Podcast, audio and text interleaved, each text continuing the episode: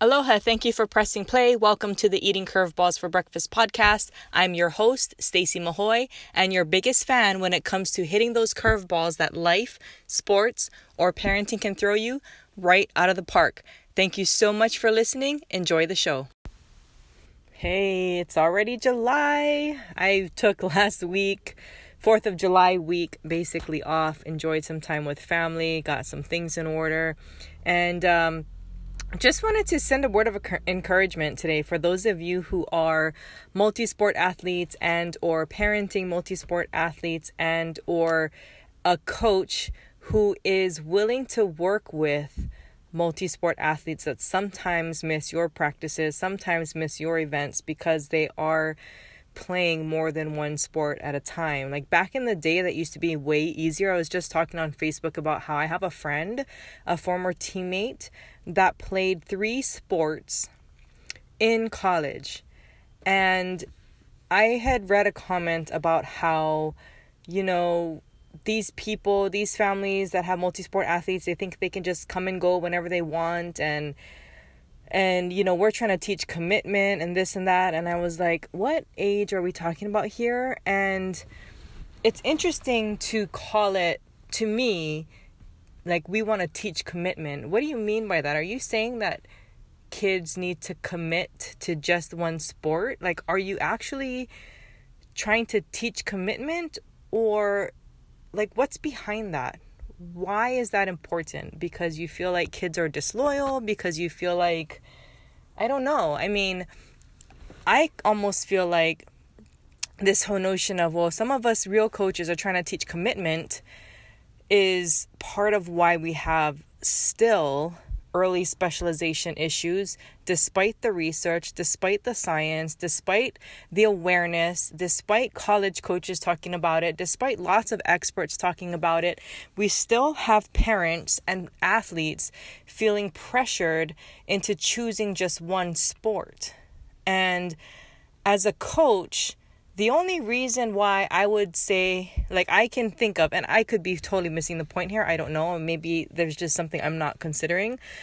But f- to me, when I hear that, like, well, we're trying to teach commitment, I mean, the main reason for that is because it makes your job easier, right? Like, you know, well, I'm going to have all these players. I don't have to worry about who might be where, or who might have something else going on, or who might be playing another sport. Like, it just makes your job a lot easier. And I get that it's nice to have that. And I get that it's hard when you're not sure from week to week exactly who's going to be showing up or who's not. And, you know, but at earlier ages, we're here for development anyway. We're not necessarily here for being the hottest team every single weekend.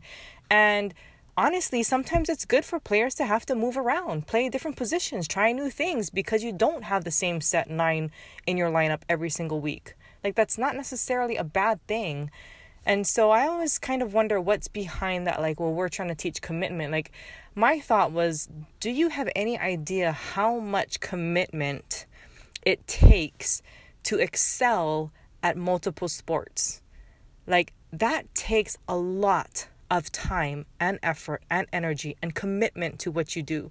It really does. And so it's interesting to me that they feel like kids need to pare down on sports in order to learn commitment when in reality I feel like they've got and are practicing a ton of commitment just not to you maybe. And so anyway that's kind of what was on my mind. And and I was I was sharing on Facebook how my friend if she had been told like you have to commit to one sport or maybe two sports you have to cut one out to be completely honest, she probably would have cut out the one that got her recruited. It was her least favorite sport. That was like out of the three, it was her third sport. She didn't really like it that much. She played it because she could, because she was good at it, but she really loved the other two sports better, even though she was best at this third one. And had she cut that out, had she been forced to pare it down, I'm pretty sure the one that she hated the most would have been the first one to go and she may have never been recruited and never gone to college on an athletic scholarship and never gotten to pursue higher education in the way that she got to do it and would have never gotten to learn i'm sure the extremely valuable life lessons that she learned by being a three sport athlete in college. Literally, they recruited her for the sport that she loved the least, and her deal was like, I'll play this if you let me play the other two. I really want to play the other two sports more than I want to play this one. But I get that this is what you want me for. Can I play the other two sports that I love the most? And she chose the school that would allow her to continue doing that. And I just think that's such a phenomenal thing that we, yeah, of course, that's kind of extreme and we probably don't, you know, you don't see that very often and hardly ever.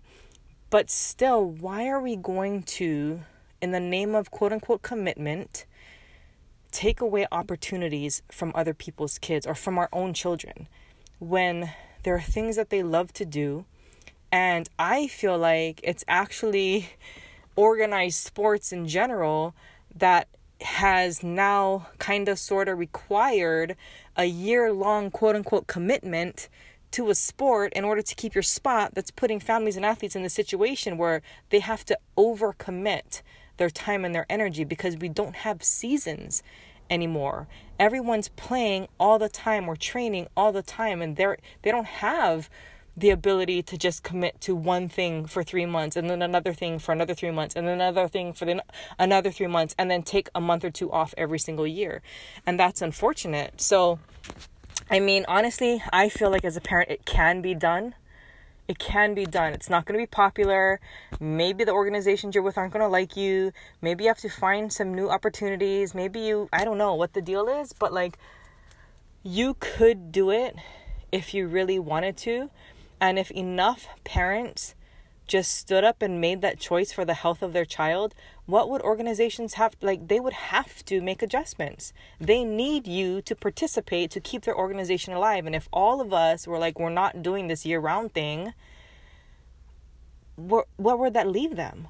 You know what I'm saying? Like but we as parents, we feel like they have us by the throat and are threatening us and so we make these decisions that we wouldn't otherwise make and that's I, I dislike that dynamic. I just wish it was different. And I know how hard it can be because as parents, we just want to do what's best for our children. And we're afraid that if we don't play along the way that these organizations want us to, then our children are going to miss out on opportunities and they may never get the break that they want. And then it'll be our fault because we didn't do this or that. And it's just, it's a really tough situation to be in. And I get that. So, um, like, I really wish that was different for more people or that more parents felt less fear around it and could find a way to make the choice that's really in their heart despite what other people might think and know that it still could work out for their kids.